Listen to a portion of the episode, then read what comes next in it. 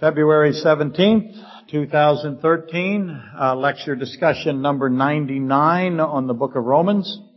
99 is, you know, when I wrote that uh, the other day, it's hard to believe that this is the 99th lecture number.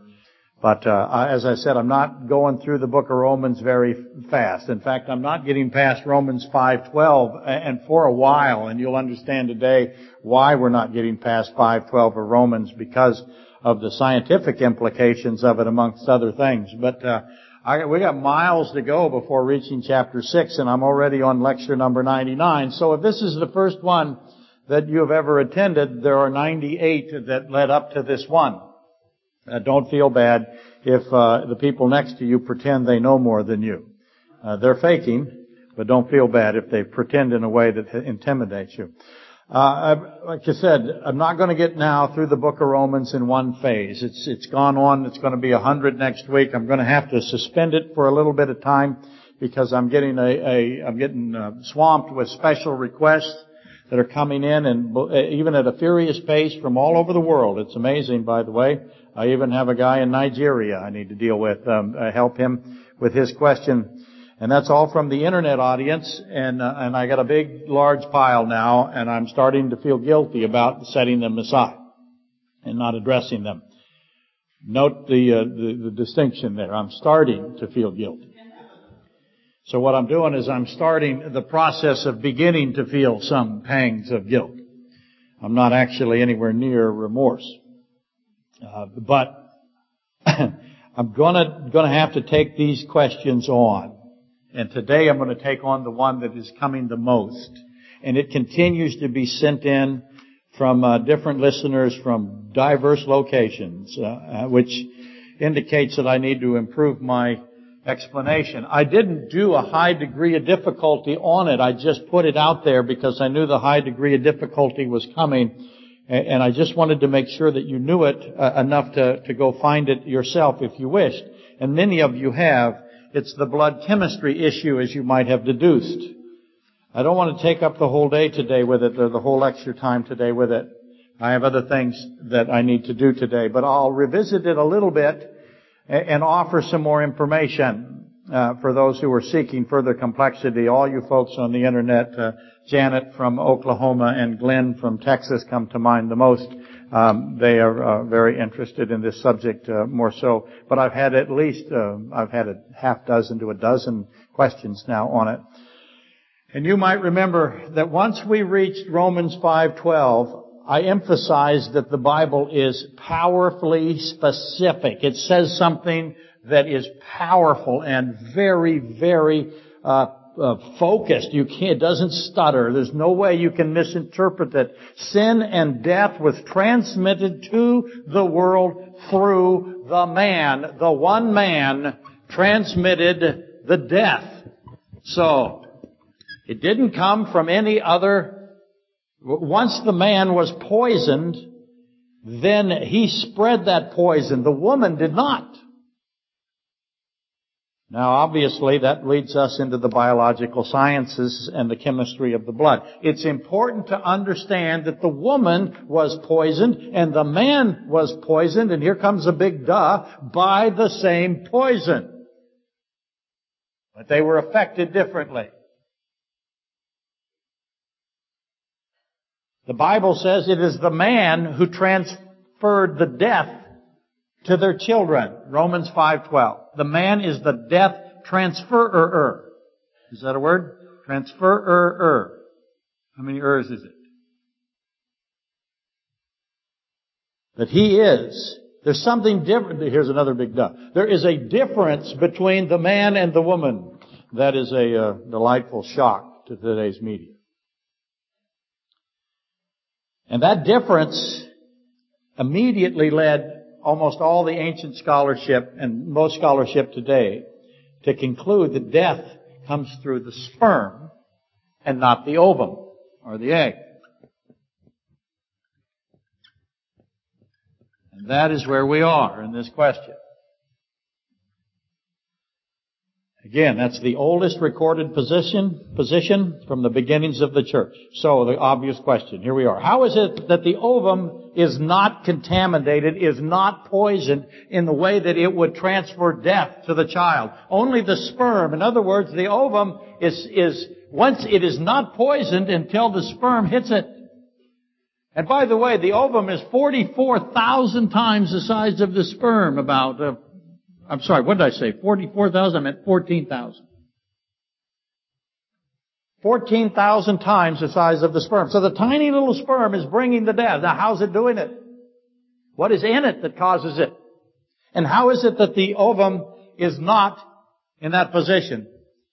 Not contaminated? And why is this so if it's so? Why aren't both of them equally responsible? Didn't the woman sin first? Wasn't she deceived? All true. So why is it that she is not? If this is so, why is it so? I had a little girl when I was uh, first starting to teach in my class, and um, you know, I was teaching uh, sixth grade science, and, and uh, I made some statement. I can't even remember what it was. And uh, the, the little girl, um, I asked her. I said, "Do you believe that that is correct?" And she was looking at me like I was an idiot, pretty much like I'm normally looked at. I'm used to it now. But in the t- at that time, it was all new to me. And somebody, she was, and I said, uh, "Do you, do you, uh, do you have a problem with what I said? Do you disagree with me in any way?" And we can discuss it in front of the class because she had that look like, "I'm not buying anything you're saying." And uh, so uh, she said uh, to me, "If you say it is so, it must be so." And I've never forgotten that. I don't know why I brought it up. Because why is this so if so? That must be why. Again, both Adam and Eve ingested the same poison. How is it only Adam transfers the dying process? I'm saying to you that if the sperm was not contaminated, there would be no dying process in human beings. So how is it that that is the case? How is it that Adam transfers the death generation element, if you will. I, I, in other words, death and sin begins at fertilization, eh, um, as does life. So life begins at conception, but also death, the death generator, also goes there. Now, obviously, it's over a period of time. The life cycle or the life force overcomes the death force for time. But eventually, that death generator uh, succeeds and wins, prevails. The poisoning of Adam results in his sperm, all male sperm for that matter, being the carrier, the mechanism the, that introduces the death generator into the child. That is what Romans 5.12 is saying. And it didn't stutter. Arthur, uh, and I gotta spell it right, Arthur C. Custance called this the moto, let me make sure I get it right, morto, sorry, the mortogenic factor.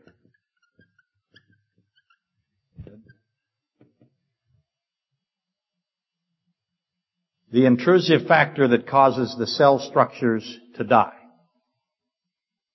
Now, for those of you who are familiar with this theological debate, you will recognize the initial aspects of the virgin birth now coming into the forefront. It was, if, the, if it is true, and the Bible says it is true and says it with as much power as it possibly can, that the man is the one that introduces death, then I cannot let the man introduce death in any way to the Messiah. So the Messiah must not have a man involved, and there's the virgin birth, right? And the virgin birth is right off the top in Scripture. It's in Genesis 3. The seed of the woman. It's in Isaiah. Clearly, God, being the omniscient creator, knew that the cells of the ovum were not affected by the poison. They are, if you will, you want to think of them this way, biologically isolated. Something that biological sciences have only recently determined. What's the obvious question? How did Moses know that? You have to wrestle with how did Moses get this right, perfectly right? How did Paul get this right, perfectly right? How did Isaiah get it right, perfectly right? How did they know? They have electron microscopes, petri dishes. This is going to lead you to research something called somatic and germ cells. Let me write those on the board for you. So you can begin your own little journey without me. Uh, when am I going to bring this back up again? This topic. Yes, that's exactly right. I'm going to bring it up on Ishtar because we're going to have a visitor and I can't wait. Something seeker sensitive. Germ cells. Okay? That, you're, you're gonna, let me put the rest of them on. Yeah, chromosomes. I can't spell so good, so I have to look at it while I'm doing it. How many O's in chromosome? Plasmagene.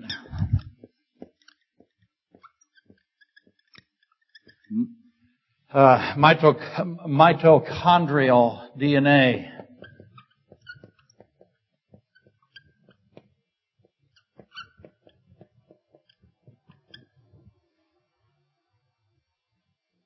Yep, drill. And the like. That's what we have to do on Easter Sunday, or what I like to call first fruits.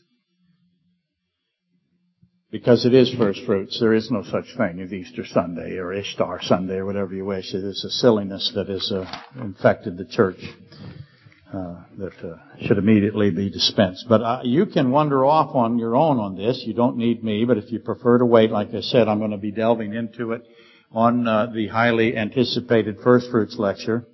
As I said, I do try to save the uh, seeker-sensitive material for when we have a visitor.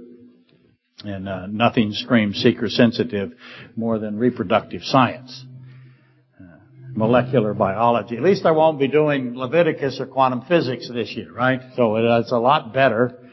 Everyone loved Leviticus. Uh, but this is essentially, you have to, you're, you're into Mendel and genetic engineering and you're into uh, um, uh, cellular DNA. But for today, just try to remember this one thing, and this is for the people on the internet that are asking me how to approach this problem, and they don't want to wait, and I don't blame them. Um, don't worry, uh, you folks on the internet. I will not do what Bill the cow did and get in an airplane of any kind uh, that wanders around the state. So I hope to, but I, I will continue to drink Diet Coke. So I am running out of time. You're wise to move ahead without me.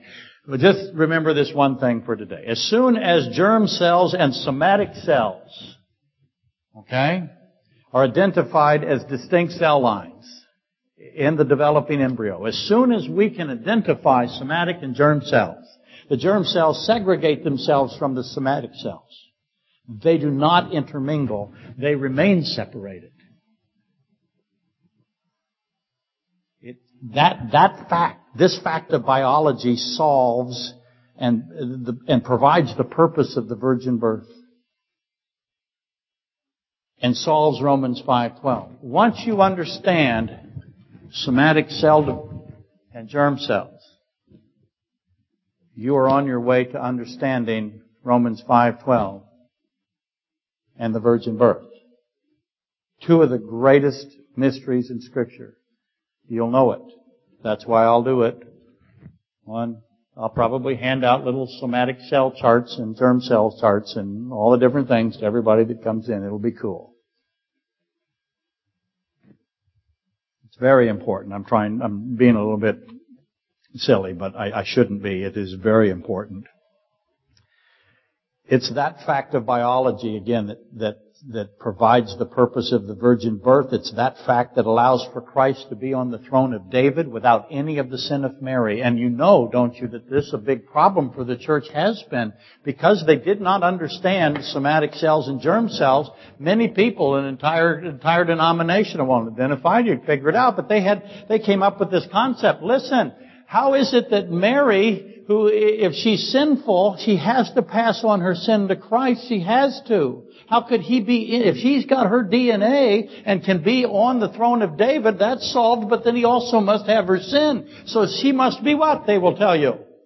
Sinless. It's called the Immaculate Conception of Mary, right? And so they, they've come up with the, you could follow their logic. And they also say, by the way, and uh, this is a recent development, they say that she has to be psychologically sinless as well. We'll get into that. as time goes by. But you can understand why they would say she must have also been conceived immaculately without any sin, or she would have transferred it to the child, and we can't have that, and she, they're right about that. We can't have that. But they didn't know Pius Ninth in 1854. They didn't know about somatic and germ cells. You know. Well, you took biology in high school, I assume. You should know. They teach you this in Sunday school class? Go back with a hammer and beat them. By the way, we have more, never mind. I almost got myself in really big trouble. Everybody should know this that's in the church today. It explains the virgin birth, the reason for it, and it is extraordinary. And now this is, solves the problem that I get all the time. The question that I get all the time is that how can Christ not have Mary's sin in him.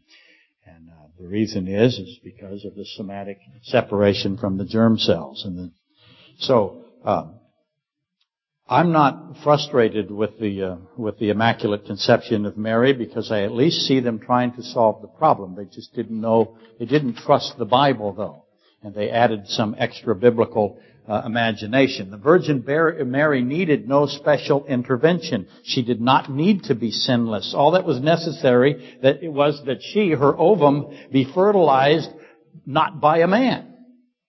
So, how was her ovum fertilized? By the Holy Spirit. Problem solved. No mortogenic, mortogenic generator. That's a, that is a redundancy. Mortogenic means the death generator. It's merely a matter of understanding, again, let me keep pounding it in, the difference between the somatic cells and the germ, cell, germ cells and the puberty process. That's very important to know, where the triggers are with regard to the death generation. There is no need to invent a mechanism by which the ovum of Mary escaped the poisoning. All that is required is a basic understanding of two uh, principles. Let me put these on the board as well. And I'll erase this. I'm going to have to put more stuff on the board today, so I'll put this over off to the side, and you can memorize it and go home and tell your friends, okay, we have to go to that weird guy's church on Easter which doesn't really, isn't really a word in the Bible. The Bible is Passover, but we have to go to his church on Passover. Well, it really won't be Passover. It's actually first fruits. We have to go to his church on first fruits because he's going to talk about this. And we have to know it. The continuance.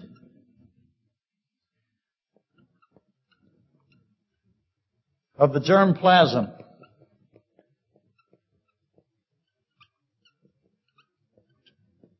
It was a scientific discovery at the turn of the century, 1900s. And then we have to know about the mortalization of somatic cells.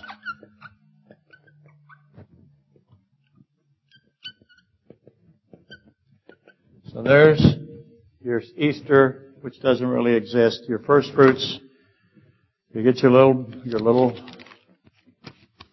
handout when you come in, the title of today's sermon is The Continuance of Germ Plasm and the Mortalization of the Somatic Cell Line. Okay? And it goes again without saying that Moses and Isaiah and Paul got it perfectly right. How did they know that the key is in somatic and germ cell characteristics? How did they know that? microscopic biological truth perfectly right thousands of years ago. Paternal sperm is the death generator, the mortogenic factor, verified by science, but always known by theologians. Always been in scripture, never a doubt. So again, be prepared for a more extensive explanation. Study ahead, read ahead, you'll be stunned.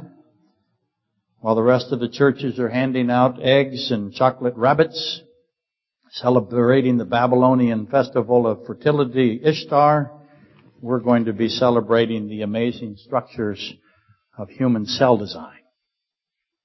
Because God worked this out. Lucky God. He got it right. He's so lucky.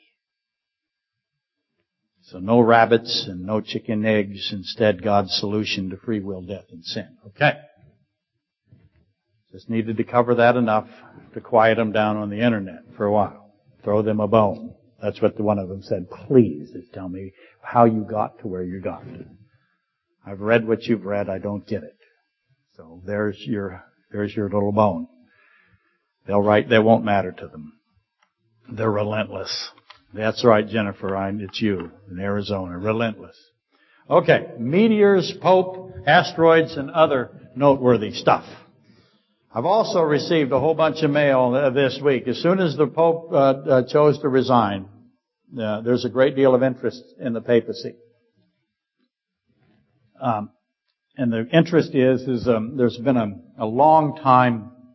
Um, it came from John Paul. Uh, I, is that the second, right? I think so. John Paul second, John Paul first died very quickly. I, I don't know my papal history as much as I should, but um, anyway, he um, he had a, a belief.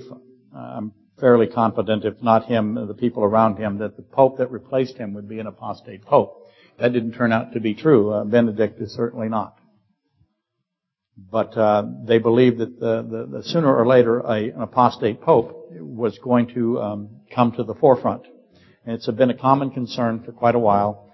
Uh, uh, if you will, you can call it a prophecy, so to speak. Uh, at least it's a prediction. And that and, and the question's not new. There have been apostate popes throughout history. So what makes the concern so great this time? And what has changed, if you will, is the reemergence of the nation of Israel. In 1948, 49, if you will, 1967 or 72, however you count based on the taking of Jerusalem, Six Day War and all of those things. And uh, some people count from different areas, but almost everyone sees that Israel reemerged as a nation in 1948 or 49. Coupled with the reemergence of the nation of Assyria, when did that happen? That happened under the presidency of George W. Bush. So we have the reemergence of Israel, and now we have the reemergence of the nation of Assyria. Those are Isaiah 19 prophecies. Those are big deals uh, especially when you see the coalescence of Turkey, Iran, Germany, France, Egypt, Syria, Libya, Russia, all of them against Israel. They are aligning, coalescing against Israel. So I have those three factors, and now if I get an apostate pope, that makes it more significance. In other words, this confederacy of the north, Ezekiel 38 coming into form, the nation of Israel has been in existence now uh, almost 70 years, the reemergence of the nation of Israel within the last 15 years, and now we add to that an apostate pope. He becomes greatly significant. That's why they're writing me. And I've said many times, the world will witness uh, a singular worldwide governmental system, and a singular worldwide religious system, and a singular worldwide monetary system. We're going to witness that. And that's called uh, governmental Babylon, ecclesiastical Babylon, and economic Babylon. And by the way, as an aside, there will be no evolutionary atheists in the world once ecclesiastical Babylon comes into existence, the worldwide church. When that happens, no atheism anywhere. Everyone is a worshiper of someone. You're either a worshiper of the true God or you are the worshiper of the Antichrist, but you're a worshiper. There is nothing left of the evolutionary philosophy. So I, I would say to you that uh, that's why people are, again, let me repeat that. People are concerned because they see Israel, they see Assyria, and they see this confederacy of Ezekiel 38 starting to form, and now they think an apostate pope comes along. Uh, how close are we to governmental Babylon, ecclesiastical Babylon, economic Babylon? I submit that it's obvious that those are also forming. Certainly economic Babylon is forming. We're almost a cashless society. We don't require any cash anywhere in the world. It's instantly, uh, technologically uh, transferred.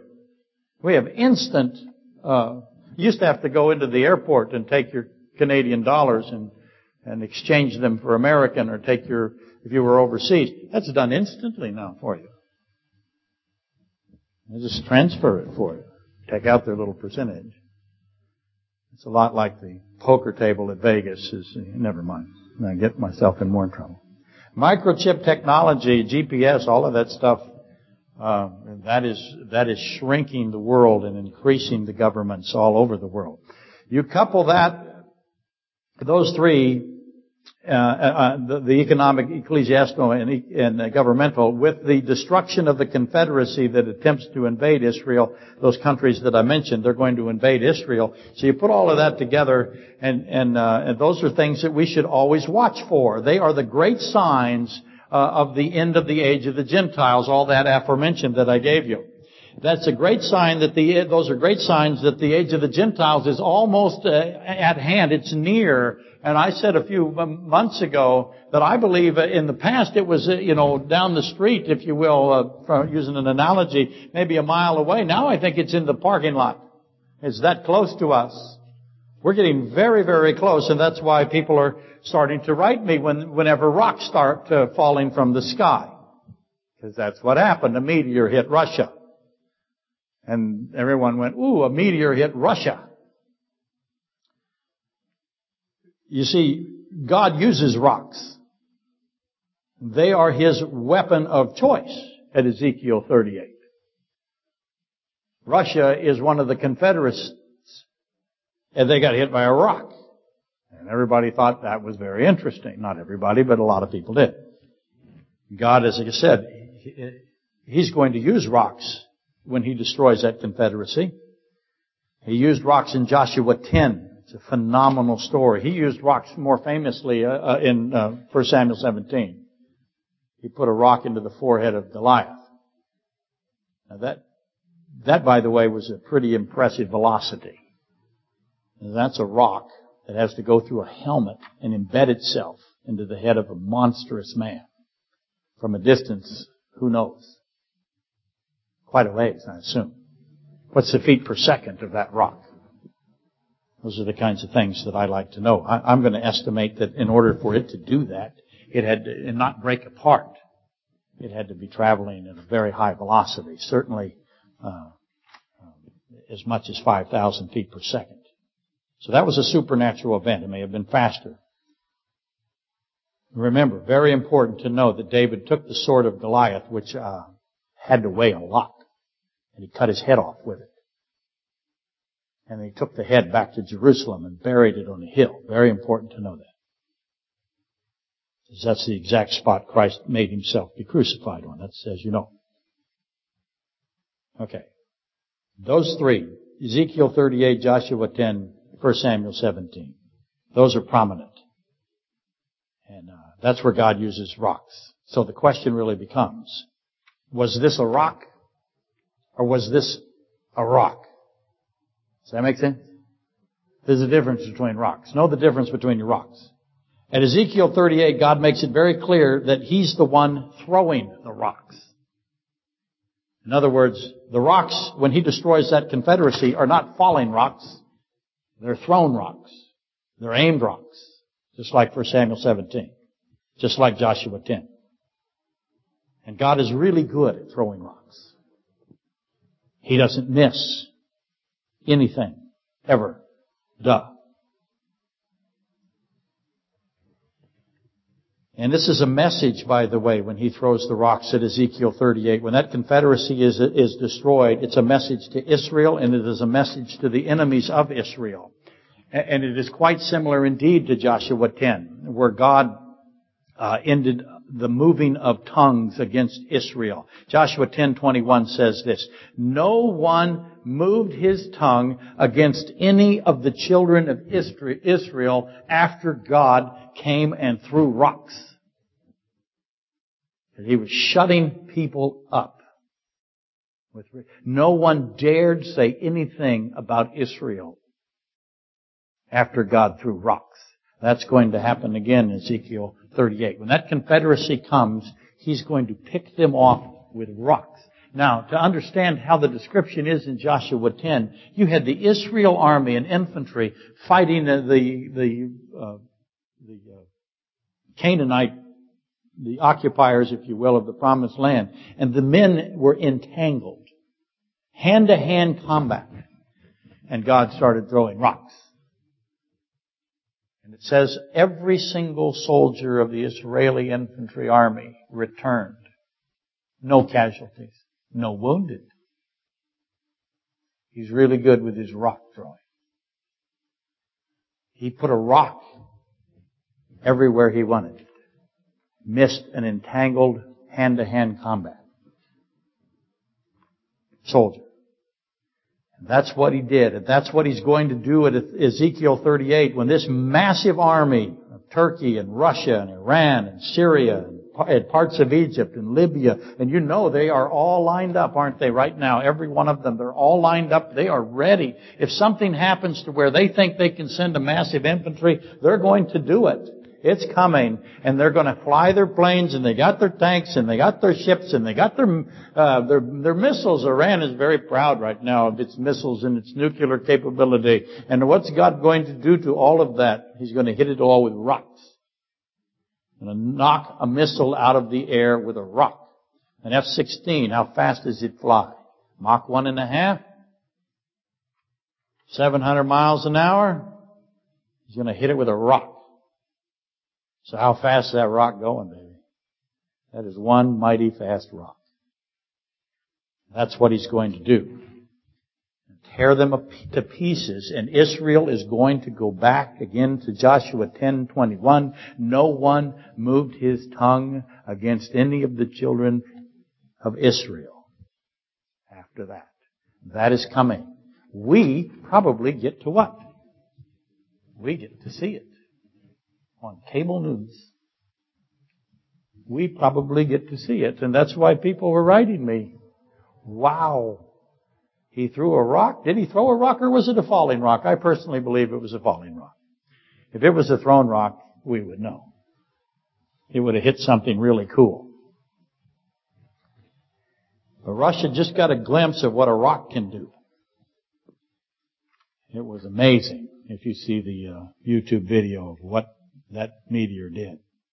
We have seen meteors, not seen them, but we have seen the results of what they can do as well. And Russia just got a glimpse. And we puny humans are defenseless. We got a wonderful military, a fantastic uh, uh, capability, and we cannot defend ourselves against thrown rocks. We're absolutely helpless. Not a thing we can do. Okay. That's the end of phase two of the three phase lecture today. I want to spend our remaining time, which isn't very much, you've almost made it. I want to spend our remaining time this morning on the words uh, has become. Uh, this is Genesis 3:22 on the board, and it's very, very important because of what's here. There's just so much information here that it's almost impossible to get through it in a lifetime. It starts out, as you know, with behold. Whenever God says, behold, that is like a big stop sign and you stop right there because something very critical is about to be said, something that is amazingly complex. And behold, the man, not the woman, not the angels, not Satan, not the animals, the man, behold, the man has become, in other words, there's a transition here, he wasn't always like this, but now he is. He has become like, wow, one of us. Obvious question again to repeat it. Which one of us? Because that's the triunity of God. Behold, the man has become like one of us to know good from evil. God wants to make sure that you know that verse. He made special efforts to make sure that we all knew it. And I want to focus on the has become today. Has become provides a very important clue to the definition of the image of God at Genesis 1.26. Let me read that to you. Then God said, let us make a man according to our likeness. So Genesis 1:26 Genesis 3:22 have man like and us. And I emphasize us, man and likeness, so you would start to compare them, 126 to 322 of Genesis.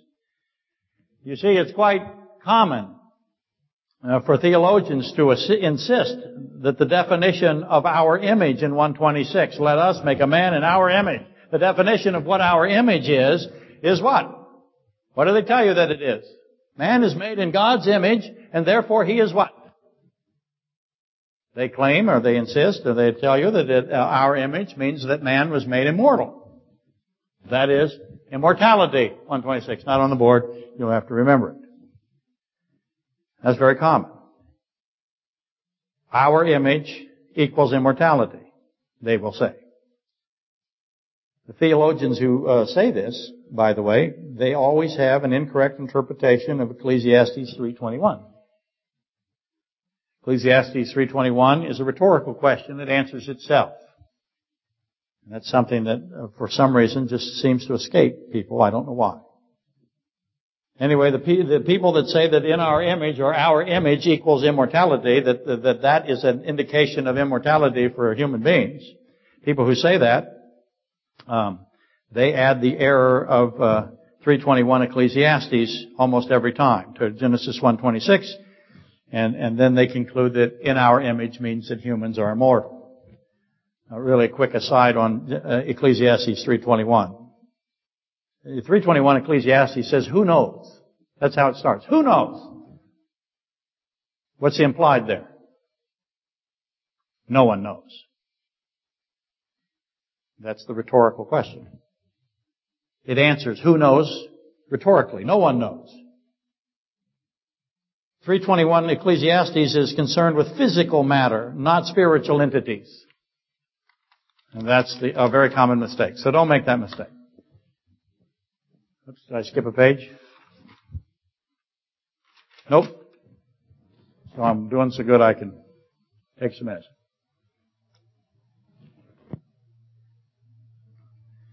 So they make a mistake in Genesis 1:23, and that is, the, the, and, and that's really too bad, because it can't be. Our image can't be talking about immortality. Let me illustrate the other mistake that's always made at Genesis 1:26. See, Genesis 1:3 says begins with then God says, or then God said. Genesis 1:6 begins with then God said. Genesis 1:9 begins with then God said. You can start participating. Genesis 1:11 begins with then God said.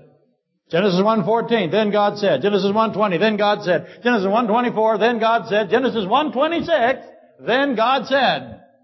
Let us make a man according to our likeness. Essentially. Then God said, then God said, then God said, then God said, then God said, then God said, then God said. What's the obvious question? It should leap off the page and Careful, Bill. And smack you right in the forehead. Don't do it, Bill. Cool. Again, a cool scar. I can see it from here. Don't get a hat ever again. The obvious question, all those then God said's, obvious question should smack the reader. Who is God saying this to? Who's hearing him say it? Half the time, there is no man or woman to hear it. There's animals, and then who else is listening? God is not having to say it aloud so that he can hear himself talk. He's God. So why is he saying it aloud? He clearly is saying, whenever God says something aloud, it is always for the same reason. It's never for his sake. It's for whose sake? The listener's sake. Who's listening? The angelic realm is listening. Satan's listening. Remember, Satan wants to be like God. Then God said, let us make a man in our own image according to our likeness. You think that passed Satan? Uh, it did not. So who is listening? That's the mistake that's always made at Genesis 1:26. They never noticed the then God said. They never ask who's listening. Who heard this? Let us make a man in our image. Obviously, they're all hearing it. He has a very loud voice, just as good as he is with rocks. He says, really talk loud. He makes sure they hear it. And the angelic realm, who were already in a fallen state when he said it, were watching and listening. And I'll prove to you they were in a, a fallen state as the weeks go ahead here. They're watching and listening as he says it. And they would naturally ask two questions when they heard Genesis 1:26. Put yourself in the angel business for a while. You're there. You all of a sudden hear God go through this. Then God said, then God said, then God said. You heard everything He said. He finally ends it with, let me get it perfectly right here. Then God said, let us make a man in our image according to our likeness. What's the two questions you're going to ask? You heard all the rest of it. Every time He said something, you're all there writing it down. And you're all, you're forming committees trying to figure out what He's trying to say because He's saying something for your sake, isn't He? Otherwise, he wouldn't have said anything. They're going to ask a few questions. I can think of two really fast. What's a man? Let us make a man. Okay, we saw all this other stuff. It's pretty cool. It obviously isn't good enough because we're going to now make a man. One man. So after they ask what is a man, what are they going to ask? Committees are going to get together and say, okay, what's a man? I don't know. What's the next question? Why is this man thing made in the image of the us? How is he in the image of the us? Huh? Yeah, that's what Bill's question was, wasn't it, earlier before the lecture? What do you look like, God?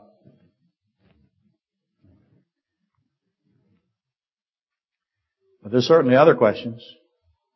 Whatever this man is, it's going to be different from the animals. How? Why?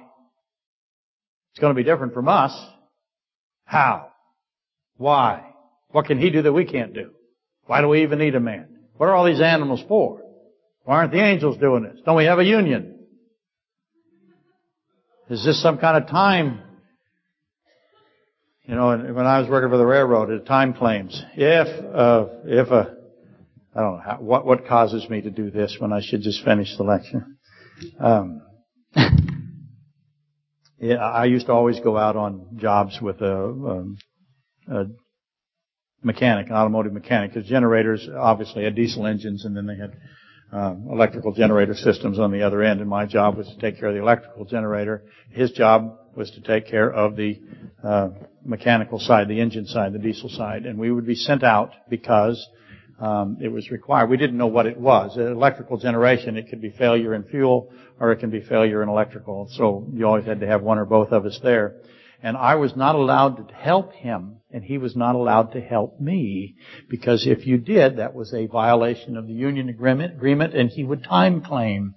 And, or, uh, and, and so we would be out there, and, and his name was Floyd Epperson, and I always had the drive. And Floyd was an amazing craftsman. He built a boat that was extraordinary, but he would light one cigarette with the other cigarette. That's what his habit was like. And he would fall asleep immediately as he got in the truck, and off I would go. We usually go ferry section or so, 300 miles away, get on the tracks, the railroad tracks, and get to wherever we had to go, Gold Creek ferry section, whichever one, mostly those two, because that was where Weird Harold was, and and, uh, Gold Creek, and he used to stuff his freezers full of roadkill moose, and so his generators would always burn up. But anyway, that's another, that's a tangent. How did I get from angels into that? But Floyd would always trick me. Floyd always knew that I was a sucker. And he would be in there and we'd walk in and I could tell you within three minutes whether or not it was electrical or mechanical. And most of the time it was mechanical because they wouldn't change the filters or they would overload the generator. They'd burn up something mechanically. Generator would always outlast the engine system. So I got to, that's why I had to drive, by the way, besides I was younger. And Floyd would fall asleep and I would watch that cigarette burn down. And of course I could wake him up. But I knew that cigarette was going to wake him up pretty soon, so I just let it happen. And he would be very upset at me, and but he would get even. And then we're up there one day, and uh, that's when he first did it to me, and I realized, oh, this will never happen again. It happened to me lots of times because he was always smarter than me. He would say, "Coach, coach, coach, I need a hand." That was his trap. What do you need, Floyd? Ah, I got to jack this generator, uh, this engine up because you have to separate the generator from the engine, and tear the engine down. And I said, okay, we got to, there's a clutch system. You've got to take your generator loose from the clutch. So I'd go in there and take my generator loose from the clutch. He said, hold, he said, okay, can you hold the jack and I'll go ahead and take the mechanical side away. I would hold the jack. What had just happened to me? I got a time claim because I'm not allowed to touch that jack. So I get back to town and there's a time claim. Eight hours. You know, time and a half overtime, 40, 50 bucks an hour, plus penalty. And I'd be called in, you're not allowed to touch anything. That's how the government worked, by the way. That's federal government those days. You want those people in charge of your time, or I mean your health care? Yes, sure we do. We're all doomed. But anyway, I'm, i can think of the, the angels. All of that to tell you, the angels are watching this and they're going, what's the purpose of these man things, of this man thing? How's he different from the animal things? Why do we even need one? We got angels. We don't need men. We, why do we need this physical reality? We have the spiritual reality. Well, they would know why you would need the physical reality. What would they assume immediately? The purpose of the physical reality is why? Spiritual reality has fallen. Satan has destroyed it. We know he got one third to fall. I always ask, how many did he get, how many did he fool? So they would ask, what is the purpose of the physical reality and these animal things and these plant things and now this man thing? It obviously has something to do with us, and it does indeed. But the image question would be the one that would be the first one because this is the first time I believe that something was in the likeness of God. And it's a man. The man is in the likeness of God and is in the image of God. Those two verses, 322 and 126 fit together. They're two gloves, if you will. They're two sides of the, of the same question. Um, and the image question would be the one that would, they would always wrestle with. And representation, just to take it on quickly, before I run out of time. Representation is immediately on the table because image connotes representation. In other words, if you're in my image, then you are representing me. And uh, you'll see that with parents and sons, uh, children and, and, and parents, mothers and daughters. You are a representative of your mother. You look like her in some regard, and if you act badly, then she beats you because you represent her, right? That's what we call good parenting. Uh, some parents carry it too far, obviously. Uh, we call those little league parents. But, uh, but again, there is a representative image uh, connoted, uh, or I'm sorry, there's representation uh, connoted, if you will, in the word image. The man would be God's representative on the new physical reality. He would be God. He would represent God to who specifically? He would do what God would do for who? The animals. How's man doing there? If you were an animal, would you like a different representative? Yeah, you would. They would vote him out.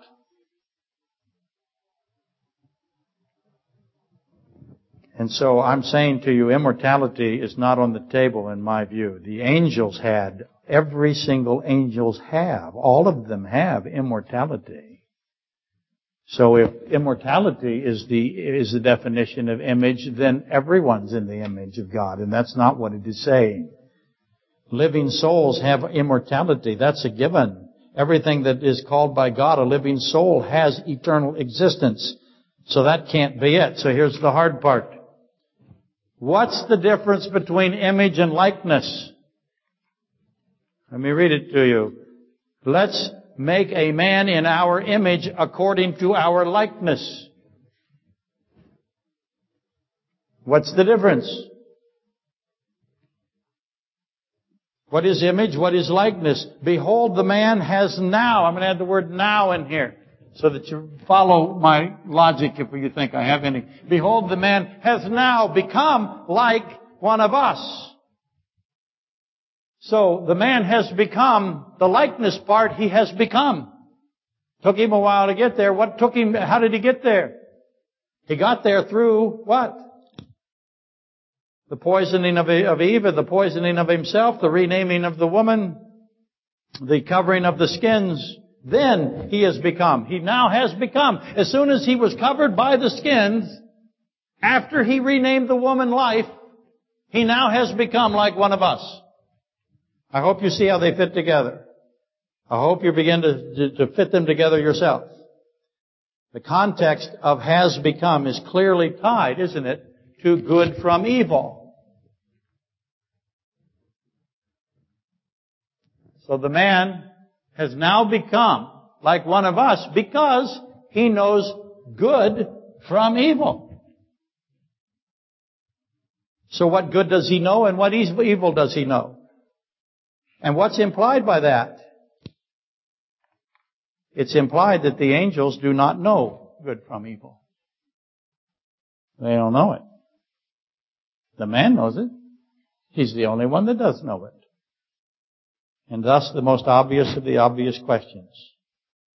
What did Adam deduce? What did he solve? What did he know? What did he learn that the angels did not know, did not solve, did not learn, did not deduce? He's got something they don't have. What is it? Including perhaps even Satan in that. Notice I said perhaps. Satan's a lot smarter than the rest of them. Adam is the only being in all of history of whom it is said was not deceived by Satan. Adam was alone in knowing something that, and only Adam of all created beings knew it.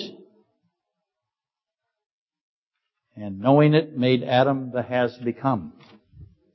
And next week, you will come prepared, knowing what it is, and arguing with me. If you don't, I will solve it for you. Let's rise. Be dismissed.